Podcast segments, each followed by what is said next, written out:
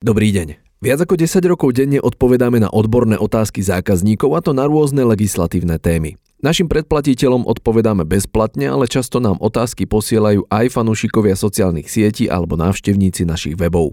Veríme, že viacerí z vás môžu mať podobný problém a hľadajú riešenie. Prinášame preto pravidelnú epizódu otázky a odpovede z praxe, kde, vyberá, kde vyberáme 5 najčastejších otázok na jednu tému. Dnes to bude téma dary z pohľadu zákona o daní z príjmov a zákona o DPH a ich účtovanie v jednoduchom a podvojnom účtovníctve. Odpovede vypracovala odborná poradkyňa daňového centra Simona Jurišová. Otázka číslo 1. Vplyv daru na základ dane z príjmu. Spoločnosť s ručeným obmedzeným chce darovať inej SRO stroj, ktorý ešte nie je plne odpísaný. Aký to bude mať vplyv u darcu na základ dane z príjmov? Odpoveď. V prípade darovania nie sú dary uznanými daňovými výdavkami. To znamená, že daňovým výdavkom nie je ani zostatková cena darovaného hmotného majetku. Darovaný stroj bude preto predstavovať položku zvyšujúcu základ dane a v daňovom priznaní právnických osôb sa uvedie na riadok 130 a do tretej časti do tabuľky A na riadok 8. Zároveň sa v daňovom priznaní vyrovná rozdiel medzi účtovnou a daňovou zostatkovou cenou stroja. Otázka číslo 2 dar pre občianske združenie a jeho vplyv na základ dane. Ako má občianske združenie správne zaúčtovať príspevok od fyzickej osoby na neziskovú činnosť, ktorý je prijatý v hotovosti v jednoduchom účtovníctve? Odpoveď. Darovanie všeobecne definuje občiansky zákonník. Darovacou zmluvou darca niečo bezplatne prenecháva alebo slubuje obdarovanému a ten dar alebo sľub príjima. Darovacia zmluva musí byť písomná len vtedy, ak je predmetom daru nehnuteľnosť. Pri hnutelnej veci, ak nedôjde k odovzdaniu a prevzatiu veci i hneď pri darovaní. Podľa zákona o daní z príjmov predmetom dane nie je príjem získaný darovaním. V zmysle uvedeného ustanovenia peňažný i nepeňažný dar v občianskom združení nevstupuje do základu dane z príjmov právnických osôb. Podľa postupov účtovania v jednoduchom účtovníctve účtovná jednotka v peňažnom denníku eviduje prehľad o príjmoch z darov a príspevkov. Občianske združenie zaúčtuje prijatý finančný dar ako príjem peňažných prostriedkov do peňažného denníka v členení dary a príspevky a zároveň ako príjem neovplyvňujúci základ dane.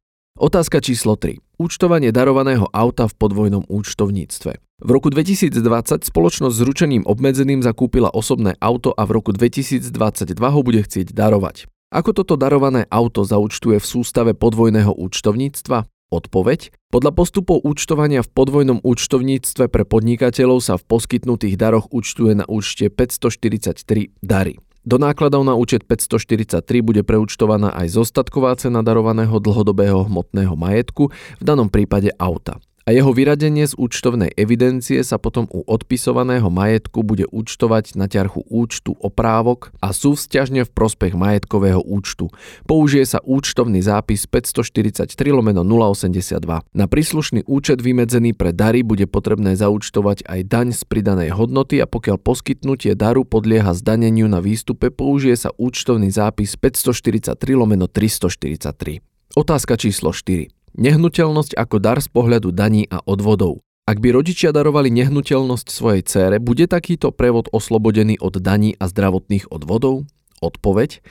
Darovanie nehnuteľnosti u darcu nezakladá zdaniteľný príjem a teda nie je predmetom dane. Podobne u obdarovaného nie je nepeňažný príjem vo forme nehnuteľnosti nadobudnutej darovaním predmetom dane z príjmov a obdarovanému nevzniká povinnosť tento príjem priznať v daňovom priznaní. Ak však táto osoba obdarovaný nehnuteľnosť predá alebo začne dosahovať príjem z jej prenajmu, potom príjem z predaja alebo z prenajmu nehnuteľnosti už bude predmetom dane z príjmov. Tento však ešte môže byť oslobodený od dane pri splnení podmienok na jeho oslobodenie. Ak teda rodičia darujú nehnuteľnosť svojej cére, takýto dar nebude u darcu ani u obdarovaného predmetom dane. Takýto dar nezakladá ani odvodovú povinnosť voči zdravotnej a sociálnej poisťovni. Otázka číslo 5. Vplyv daru na daň z pridanej hodnoty pri darovaní. Spoločnosť s ručením obmedzeným je platiteľom dane z pridanej hodnoty. Z Českej republiky plánuje kúpiť trampolínu za účelom darovania športovému klubu. Pri nákupe si daň odpočíta. Ako tento dar ovplyvní daň z pridanej hodnoty pri darovaní? Odpoveď. Nadobudnutie tovaru z iného členského štátu platiteľom dane sa riadi paragrafom 69 odsek 6 zákona o daní z pridanej hodnoty.